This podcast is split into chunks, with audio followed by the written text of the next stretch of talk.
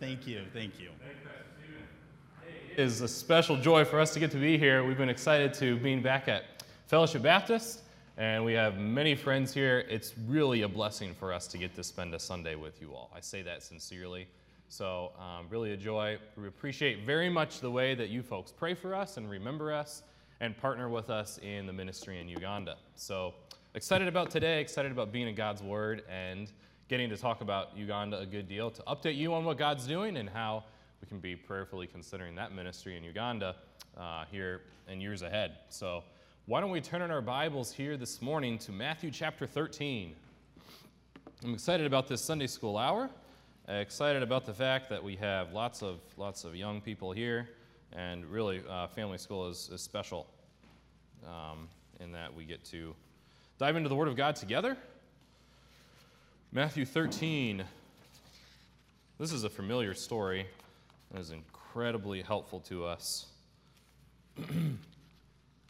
in both understanding how we should be as hearers of God's Word, which is what we are this morning, it's what we are today as hearers of the Word of God, and also extremely helpful to us as laborers in the harvest field, just getting a really biblical perspective, a right, uh, accurate biblical perspective of what's going on in the harvest field, how Jesus saw it, and how we should see the harvest field. So, Matthew 13, let me just read a good portion of this passage, and then we'll ask the Lord to bless our time here this morning as we look into his word. Matthew 13, the same day went Jesus out of the house and sat by the seaside and great multitudes were gathered together unto him, so that he went into a ship and sat, and the whole multitude stood on the shore.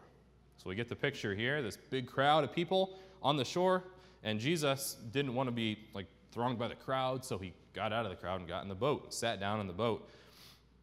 In verse 3, and he spake many things unto them in, in parables, saying, Behold, a sower went forth to sow. And when he sowed, some seeds fell by the wayside, and the, the fowls came and devoured them up. Some fell among stony places where they had not much earth, and forthwith they sprung up because they had no deepness of earth. And when the sun was, was up, they were scorched, and because they had no root, they withered away. And some fell among thorns, and thorns sprang up and choked them. But, other, but others fell into good ground and brought, brought forth fruit, some an hundredfold some sixtyfold, and some thirtyfold. Verse 9 Who hath ears to hear? Let him hear. All right, let's go to the Lord and ask him to bless our time here this morning. Father, thank you that we can gather together freely as believers and we can encourage each other and we can be in your word. Lord, you've given us a wealth of truth in your word to understand who we are and understand who you are. Help us to just um, be standing in awe of you today as we see you in Scripture and see you as our Lord Jesus, as the perfect example of, of both uh, how to be a laborer in this harvest field, and Lord, also how to hear and listen to the Word of God. Help us now this morning, Lord. In Jesus' name we pray. Amen. So, this is a neat time in Jesus' ministry. Here, Jesus is becoming pretty popular and has this crowd of people that have come to, to hear what Jesus has to say they, the crowd was so intense that Jesus had to get out of the crowd and get into a boat. He sat there in the boat and looked out at this crowd of people.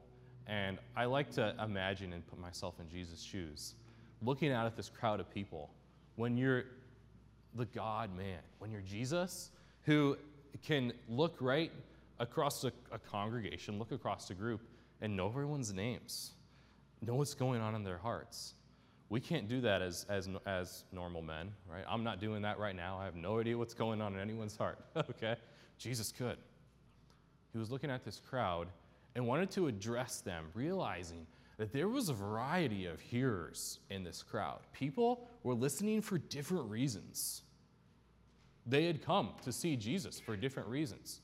They weren't all good reasons.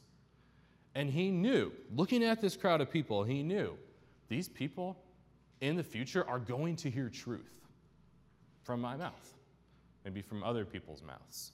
They're going to hear truth of God's word. Therefore, they need to know what kind of hearers they are. They need to think about this. So he speaks to them, telling them uh, to, to hear in the right way.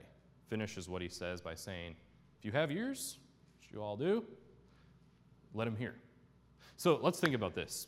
four different types of hearers that he addresses here um, that could represent some of us today. So, verse 4 of what, where we just read is where he begins the parable. Actually, verse 3, he begins this parable. It says, Behold, a sower went forth to sow. He was talking about a farmer that went out to plant seeds. And when he sowed, some seeds fell by the wayside, and the fowls came and devoured them up.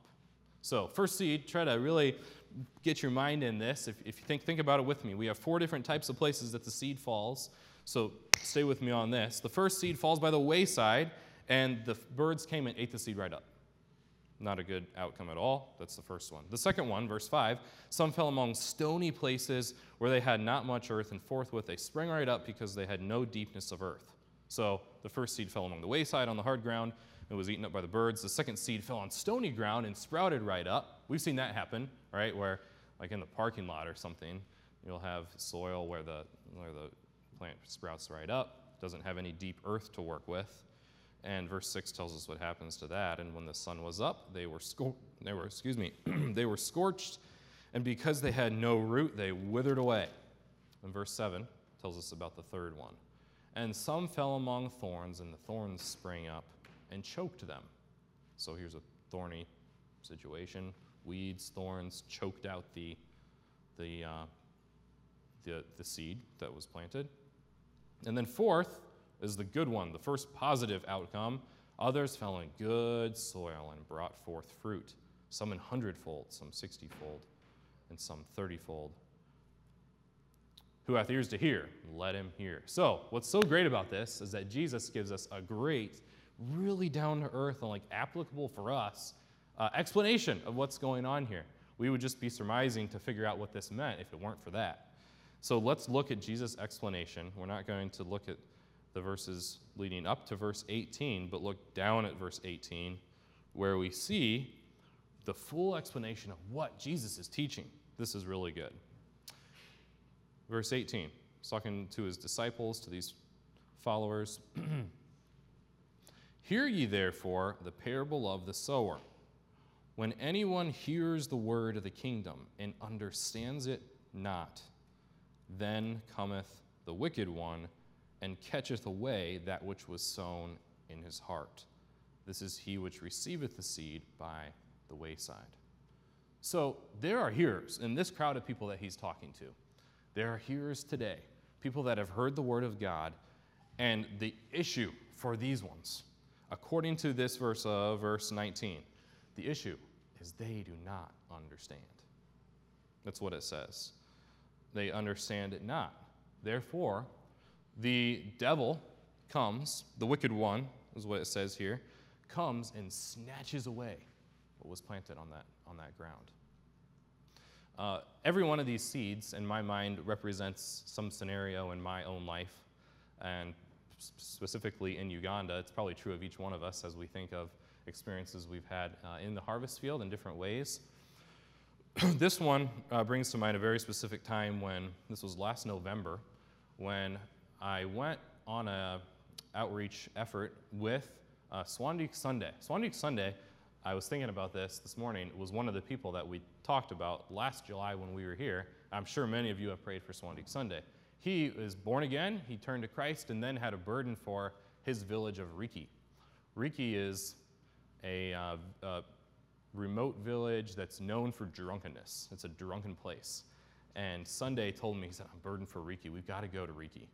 So we put together a program. We said, let's go do this. We're going to work through like a chronological uh, teaching of the Bible that gets us from, from creation to the cross and shows people the gospel. So I got, we finally had the plan together, and I went in the car with, with Sunday out to Riki. And how that usually goes is your buddy will tell you, hey, you know, the road's not bad and it's not that far. So I said, okay, I'll, I'll have to trust you on this. I've not been out there. So we start going down the road and it gets worse and worse and worse. And we go on and on and on. And he kept saying, We're close. We're getting really close. And we just kept going and going and going. That's how that always turns out. But anyway, we finally did make it there. And we met with many men that he knew there in that village and said, Hey, we want to have this program of, of teaching. And one of his Sunday's uncles lived there, had some nice big mango trees, and said, yeah, you can do this program, this gospel teaching program, under these trees. We said, Great. Then one of the church leaders, the, it was actually in this case Anglican church leaders, came to us and said, Hey, um, in order to do this program here, you need to get permission, signed permission from the Anglican bishop of this district in order to teach here. Um, so that was what he had to say. Uh, we didn't necessarily respond, but we went our way. And Sunday was so surprised. He said, Are we going to do that? Are we going to go get permission from the Anglican bishop to do this program? I didn't, I didn't realize we had to. And I, I told him, I was like, Well, I mean, there's a mosque here too. Should we make sure the imam is okay with it in the mosque? And there's a Catholic church. Should we check with the Catholic priest to make sure he's okay with it?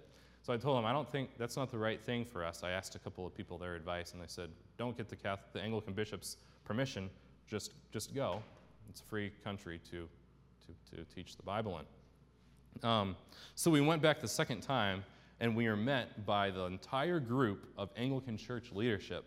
And they said, You are not allowed to have any type of ministry here without the Anglican bishop's permission. And we've informed the entire village that they should not come to your program. So we were shocked. We were so surprised by that and, and decided to instead uh, take a massive box of Lugbara gospel tracts and distributed them to the entire village and see what God would do. That door was shut. It really was. We could not have we did not have a good way forward. No one was welcoming us to their home as a person of peace. We hope to go back there again, but hard ground. It was hard. They were not opening the door for the gospel in any way. So if you pray for the village of Riki, we will go there again. Um, the gospel does uh, break through such barriers. But this was hard ground. And those seeds that were planted were, in some way, snatched away by the devil, really by like the stronghold of religion that was there. So, this is a situation that Jesus saw right in the eyes of people. He, he told them, uh, The sower planted some seed by the wayside. It fell on hard ground, and the devil snatched it away. And we have the rest of the story in Jesus' ministry and know that a lot of the people that followed Jesus, these crowds that followed him, they did fall away. They, they weren't lasting fruit. So this was true of his time, it's true today. So we get a biblical perspective of how to, how to see this. And then let's look at the, the next explanation of this seed. But uh, let's see, where would we be? Verse 21. Oh, I'm sorry, verse 20. Verse 20, okay. But he that received the seed in stony places, the same as he that hears the word, and anon with joy receiveth it. Yet hath he not root in himself, but dureth for a while. For when tribulation and persecution, persecution ariseth because of the word, by and by he is offended. This talks about people that are very ready to, yeah, we'll take it. But there's obviously some understanding lacking. It's not a genuine type of fruit because then things happen in their life and causes them to quickly fall away. So it's not lasting fruit. This is also very typical of Uganda. Uh, about 100 years ago, right, right actually at 100 years ago, uh, Christianity, I say that kind of in a, in a, loose way, went to East Africa. The Catholic Church, they call themselves uh, Christianity, and also the Anglican Church. And in a one generation's time, uh, Uganda, Kenya, Tanzania, uh, Rwanda, those East African countries became Christian nations. Just absorbed Christianity. They were animistic. They worshiped things like uh, various spirits and the sun and trees and all sorts of things. And animism is a great fit for like prosperity theology, like do these things and God will bless you. Anyway, all that to say, they quickly welcomed and became Catholics and became Anglicans, yet kept animism and kept worshiping these other things at the same time. The witch doctors went nowhere, they stayed in place and somehow complemented Catholicism. Really strange. The fact is, it was false fruit. It was the type of thing where people quickly received it with joy, but it did not result in some transformed lives. It did not result in lasting real fruit, and certainly did not result in a multiplication of believers like is described in this parable. So then, third, 20, verse 21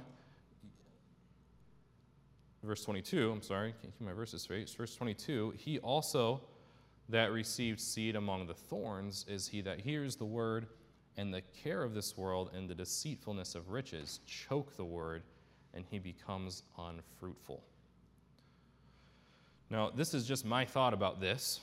Um, we can think about it for ourselves and consider who this would, dis- this would describe. Maybe this at times describes us at various times in our lives, even as Christians, when we hear the Word of God and the deceitfulness of the world somehow blinds us to the Word of God. But this, in my mind, describes so much America.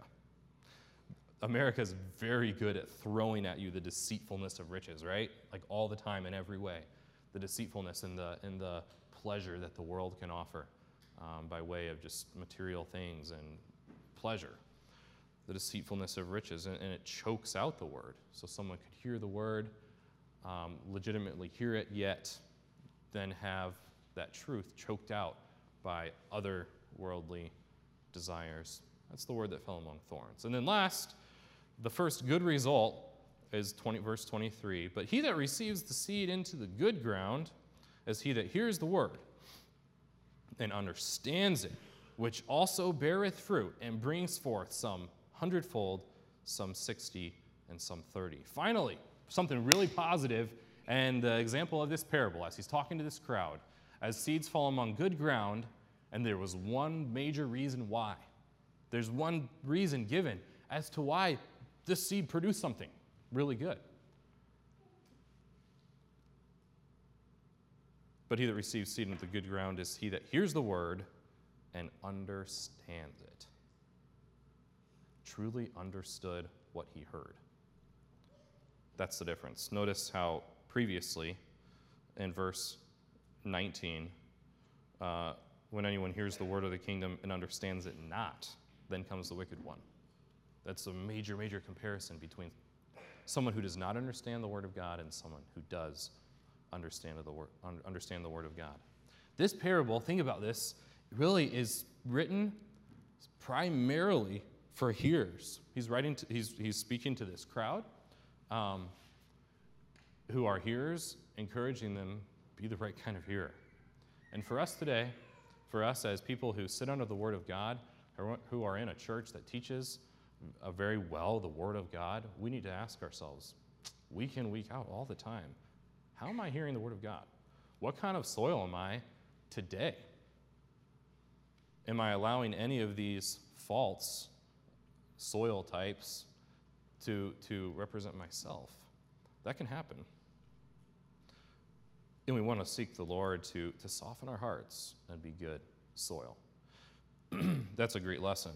What's also helpful for us is to look at this, um, to look at this parable and learn from it lessons uh, as far as our life as laborers. So we don't only learn from this as hearers, but we also learn from this in the way that we are our laborers. Let me, let me make a couple of observations, just really simple observations that we as laborers, that's what we are. We're people that have the gospel, live in a place where there's a lot of people that don't have the gospel. As laborers in the harvest field, we can learn from this parable by realizing that most of the ground is not soil which is ready to produce good fruit. That's just a reality. That is pictured here in this parable, and it's very, very biblical. Romans chapter 3, verse 11 says this There is none who understands, there is none who seeks after God. The Bible's telling us there, there's no one who just understands the Word of God. Um, that's one verse. Another verse is Romans 3, verses 17. In the way of peace they have not known. There is no fear of God before their eyes. This is talking about the lost world, which is that's a problem because the fear of the Lord is the beginning of wisdom. They don't have any fear in their eyes. The carnal mind is enmity against God, for it's not subject to the law of God, nor indeed can it be. This world is lost. A lot of the world around us is not good soil. So that's just one simple observation. Another is, is this the ground has to be good in order for there to be any lasting fruit and multiplication of believers. So you might be thinking, wow, Brother Joe, this is not very optimistic, right? You're saying most of the ground isn't good. You're saying for there to be any real lasting fruit, the ground has to be good. So that's sort of a pessimistic, downy downer way to look at this, right? But there is very, very good news. Jesus looked at this crowd, seeing their hearts, knowing this was true. We can look at this parable, understanding that it's true. The ground needs to be softened. In order for there to be any lasting fruit, the ground needs to become good. So, how does that happen? Right? We're laborers. How do we see this ground become soft? Well, the Bible talks about this concept of hard ground, of unprepared ground in a number of places. Jeremiah chapter 4, verse 3. Think about this verse. For thus saith the Lord to the men of Judah and Jerusalem Break up your fallow ground, and sow not among thorns. This is a different place, a different context and things, but nonetheless, it's God talking to his people saying, Break up your fallow ground and don't sow seeds among thorns. They had a heart problem, and he's saying, Break up your ground, it's hard. Hosea chapter 10, verse 12 Sow to yourselves in righteousness, reap in mercy, break up your fallow ground, for it's time to seek the Lord. Another place, another context, where once again, God is saying, or, or, or, the prophet rather is saying, break up your fallow ground. It's time to seek after God. Break up this hardened ground. We are to labor. We are to strive together and work diligently in the harvest field. And that does not look like just dropping seeds very easily and very simply. It's hard work. Um, I am not a farmer. I am not at all in any way but it's enjoyable to, uh, it's interesting to observe and see the way people farm. Uh, from what I understand, the most laborious part of farming is preparing the ground. So in Uganda, it's, it's neat to watch the people in Uganda. Dry season comes in like December, January, and it'll go generally two or three months without any rain at all. That's just every year. They have that drought of dry season. And during that time, they will um, they'll not be planting or even harvesting very much. But what they will be doing is preparing the ground. And they'll go out with their hoes and break up the ground um, by just like with their hoes and tilling it essentially so that it's ready to receive the rain when dry season's finished. So you see these, these garden plots that are just very rough. They're so rough you can just barely walk through them. These chunks of dirt pulled out of the ground and turned over so that when the rain comes, it essentially enters the ground as opposed to hitting the hard ground and bouncing off. They prepare the ground. If they don't do that, then their crops completely fail. That's what I've been told. They really need to prepare the ground right. If people are lazy during that season of preparation, um, they're going to have a serious problem. They prepare the ground in that way. Uh, when I was, I think, 14 years old, my family lived temporarily right in front of the Vanderwerfs. So, Mr. Vanderwerf, I'm going to tell a brief story about you. I did not ask your permission. So um, they graciously allowed us to till up part of their yard to plant a garden, and I was really excited about planting this garden for some reason. And uh, I went out with the shovel, and it, this plot was like 30 feet across that we'd planned for the garden, and I went out with a shovel and started to till the ground to prepare for this garden. And one shovel load at a time, like, turned the ground over all the way across this 30 foot stretch. And I went across 30 feet and then back across. This really sticks out in my mind for some reason. It was terrible. And then back across the second time. And I was done. I was like, this is brutal. And then I turned around and we'd made it 100 feet long. And I was like one foot in. So it was like 1%. A lot of work. So then the next day I went and did a little more, like another foot. And I thought, I don't know what's going to happen with this. So then Mr. Vanderwerf saw what was going on and brought his tractor with his plow, and I was very thankful for that. So I realized what was involved in preparing the ground for planting, right? The planting itself was pretty simple, didn't have a problem with that, but preparing the ground was something else. Um, there in Palestine, they would usually till up the ground before planting. So the people that Jesus was talking to were farmers that would till up the ground before planting, then plant the seed. And oftentimes, from what I've read some about this, is they would then um, till the ground again, like turn the ground again, in order to, to bury the seed. So they till the ground both before uh, and after the planting. So as laborers who are realizing, like Jesus did, that a lot of the ground around us is hard, as people who have experienced personally hard ground, right? People that we've tried to share the gospel with that just really aren't interested, or people who would joyfully receive what we have for them but then just fade away, who've experienced these things. We need to be able to process those things in a, in a Bible based way. And the Word of God has great answers for us. How can we? How can we prepare the ground of people's hearts? When there's people that are lost around us who are hard to the gospel or fruit that doesn't last, how can we prepare the ground?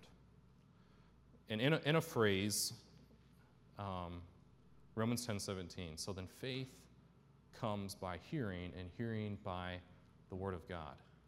In our parable, the seed is the Word of God, but the Word of God is also the very thing that prepares the, the ground of people's hearts, that prepares people for, um, for this planting, that prepares people for the gospel being given to them. I, I love this verse, Jeremiah 23 29. Is not my word like, a, like as a fire, saith the Lord, and like an hammer that breaks the rock in pieces? The seed that's planted is the word of God. The power that we have in our hands to prepare the ground of people's hearts is the word of God. The work of watering is done by way of the word of God. For the word of God is quick and powerful and sharper than any two edged sword, piercing even to dividing asunder of soul and spirit, and of the joints and marrow, and is a discerner of the thoughts and intents of the heart. It's the discerner of the thoughts intent, and intents of, of an unprepared heart, a heart that is hardened to the gospel, that is not prepared soil. Let me take just a few minutes with the, with the time we have here and look at a couple of times in Jesus' ministry. Our Lord Jesus sets such a great example of someone who um, was, in the har- was, was laboring in the harvest field and, and worked the ground. At times, uh, ministered to people, to lost people, um, in a way that was like preparation steps preparing the ground for what would we, we hope, ultimately cause them to turn to Christ. One of the most interesting in my mind is a time in, in um, let me look at Matthew, well, let's look at Matthew chapter 19. Matthew 19, we'll turn over there. The rich young ruler. this man was very religious. Uh, this was a, a, a, man that came to Jesus while, during his earthly ministry, right? Matthew 19, verses, verse 16. On the wrong page, my bad. Verse 16. Um, and behold, one came and said unto him, Matthew 19, 16, Good master, what good thing shall I do that I may have eternal life? And he said unto him, Why callest thou me good? There is none good but one, that is God. But if thou wilt enter into life, keep the commandments. Okay, so this religious man comes and says, I want to, what good thing can I do to have eternal life? Not the worst question ever. I, I, would be very happy to have someone come to me and ask that question. Hey, hey, what do I need to do to have eternal life? I would enjoy being able to answer that question. Um, Jesus' answer is so interesting. Um, honest, to be honest with you, this confused me for a long time. Okay, verse 17 is where Jesus says, Why do you call me good? There's none good but one, that is God. But if thou wilt enter into life, keep the commandments. What's Jesus saying? Keep the commandments. That's not the right answer, right? We understand it is. This is Jesus talking. But again, Jesus knew what was going on in this man's heart. Let's keep going. Verse 18. He saith unto him, Which? So this man responds and says, Keep the commandments. Okay? Which ones? realize this man was arrogant. He's saying, Yeah, keep the commandments, you name it. So, pretty bold thing to say. Jesus said, Thou shalt do no murder, thou shalt not commit adultery, thou shalt not steal, thou shalt not bear false witness, honor thy father and thy mother, thou shalt love thy neighbor as, as thyself. Jesus goes through the Ten Commandments, through the Word of God, and names five of the Ten Commandments that were like commandments related to horizontal relationships in, in your life. It says, If you keep all these. And the young man said unto him, All these I have done. Again, to be able to actually look at that and say, Yep, check, check, check, check, check. I've done all those. Um, Jesus saw this man's heart already. If you and I were in this situation, we could very easily see his heart as well, at least to the extent of realizing that he thinks he's going to earn salvation. He actually thinks he's kept the law of God. That's where this guy is at. The, the young man said to him, All these things I have kept from my youth up. What lack I yet? And Jesus said unto him, If thou wilt be perfect, go and sell that thou hast, and give unto the poor, that thou shalt have treasure in heaven, and come and follow me. So the man says, Yeah, I've done all these things. I've kept the law perfectly. And then Jesus says, If you, if you want to be perfect, here's what you have to do sell everything you have and follow me with your life. When the young man heard this, he realized it's too much. I can't do that. He was someone who really valued his wealth. He was materialistic in some way, this, this arrogant man, and, and he realized he couldn't do it.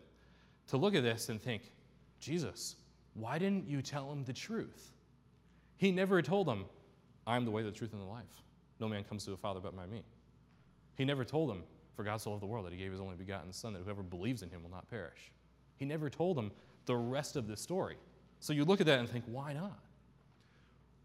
Well, let me suggest, just thinking about this, this man was not ready for that. This man thought he was going to earn salvation. He really thought he'd kept all the commandments his, his understanding of what sin was was really off. His understanding of the holiness of God was, was just not there to have actually thought that. So Jesus lets this man walk away sorrowful, realizing that until he is actually able to understand the fact that I'm just not willing to give everything that I have and follow Christ, until he's to that place, he's not going to be ready to turn to Christ. Jesus, in his perfect wisdom, as an example for us, set this, set this pattern. As we labor in the harvest field, we will run into people that are not prepared soil, that are not good soil, ready for the ready to receive the word of God and be lasting fruit. Like Jesus, we should embrace the opportunity to share with them the word of God right where they're at. Help them to see something that they don't understand. Help them to see that, yeah, you're, you're a Catholic person and you think that you are earning the mercy of God? Well, let me tell you this about God and how holy and, and, and absolutely just He is. He can't accept someone. You can show someone the law of God and show them that this is high and lofty, it's beyond us. We cannot keep this completely. And in that way, labor in the harvest fields. There was one other time, let me mention this. There was another time where Jesus was sitting in the house of publicans and sinners and um, Matthew chapter 9, that's where I was th- thinking before, my mistake. Matthew chapter 9, look at this quickly. Verse 10.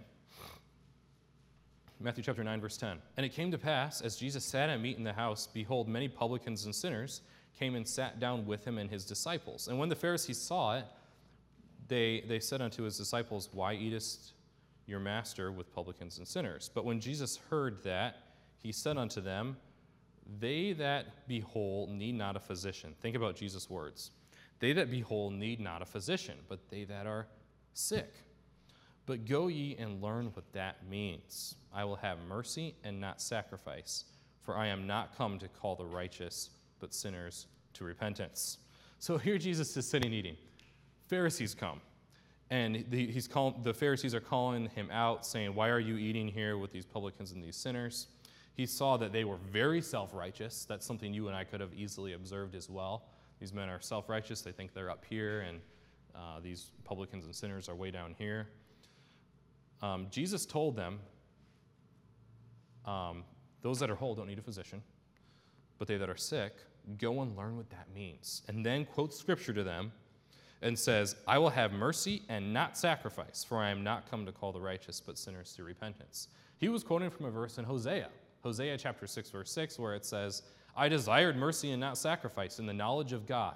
more than burnt offerings. He realized these were re- religious, religious men that wanted to earn God's, uh, the mercy of God. They wanted to uh, be righteous instead of, uh, instead of be the recipients of the mercy of God.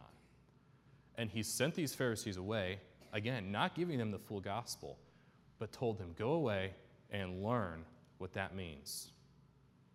Until you do, you're not going to be ready for the gospel. Some plant, some water, and some reap. God gives the increase.